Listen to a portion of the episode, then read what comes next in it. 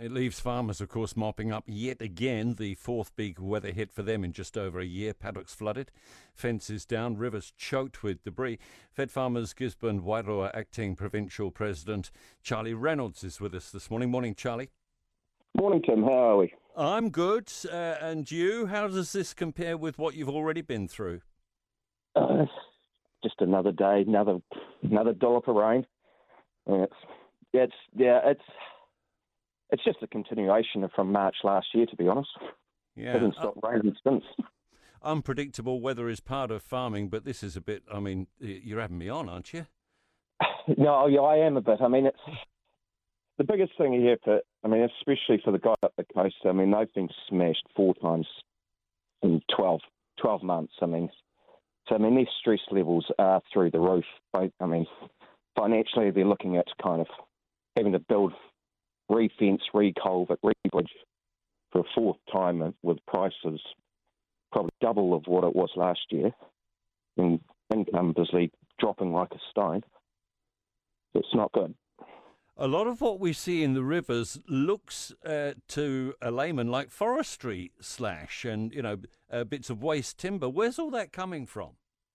Um, that'll all be coming kind of further inland, um, but again, whether it's yeah, that could be you know from harvesting programs you know 15 years ago, and it's just every flood event has just pushed its way down. Um, it's hard. To, I mean, it is hard to tell. I mean, I was in town yesterday, and I mean the Gladstone Road Bridge was choked with wood again, but I mean there was a giant willow tree still sitting there with all its leaves in glory. So it's yeah, I mean it's hard to tell, but from some photos I've seen, you know, I mean there's containers that have come down. I mean if there's containers, it means like a whole skid pad's been taken out, which means there's probably more damage than we realise inland. And and that's from current uh, harvesting operations in the forests. It's it's yeah. I mean it, yeah, it would be. I mean, it's I mean it's hard to say. It's whether you know is that a personal container or is it you know a forestry company's container? But you know, I pretty sure I saw someone's little boat in another drone footage. All right. But yeah, it's very hard to tell at the moment until yeah until we get more eyes in the sky and get access on the ground. It's yeah, it's very difficult to know kind of actually what damage has happened. Getting up and uh, getting on with it is just part of farming, as you've already referred to, Charlie. Is there a point at which some will say, "This is just too hard for me"? Um, absolutely. Yeah, I mean, it, it will be.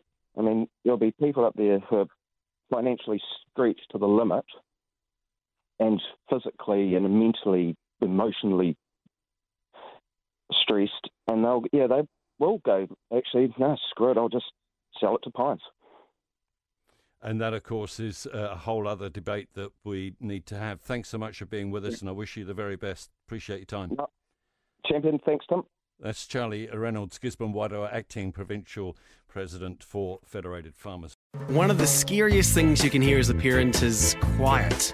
But if you do get a little quiet time, have a listen to The Parenting Hangover. It's not scary at all. If I bump into a couple and they have a boy and they have a girl, and I'm like, oh, boy, girl, snip. You've got a boy, you've got a girl, get the snip. You're done. you get to figure out what it's like raising a girl, you get to figure out what it's like raising a boy, save yourself a shit ton of stress and money. You've got your perfect little family. The Parenting Hangover with Clinton Jordan. New episodes every Thursday on iHeartRadio or wherever you get your podcasts.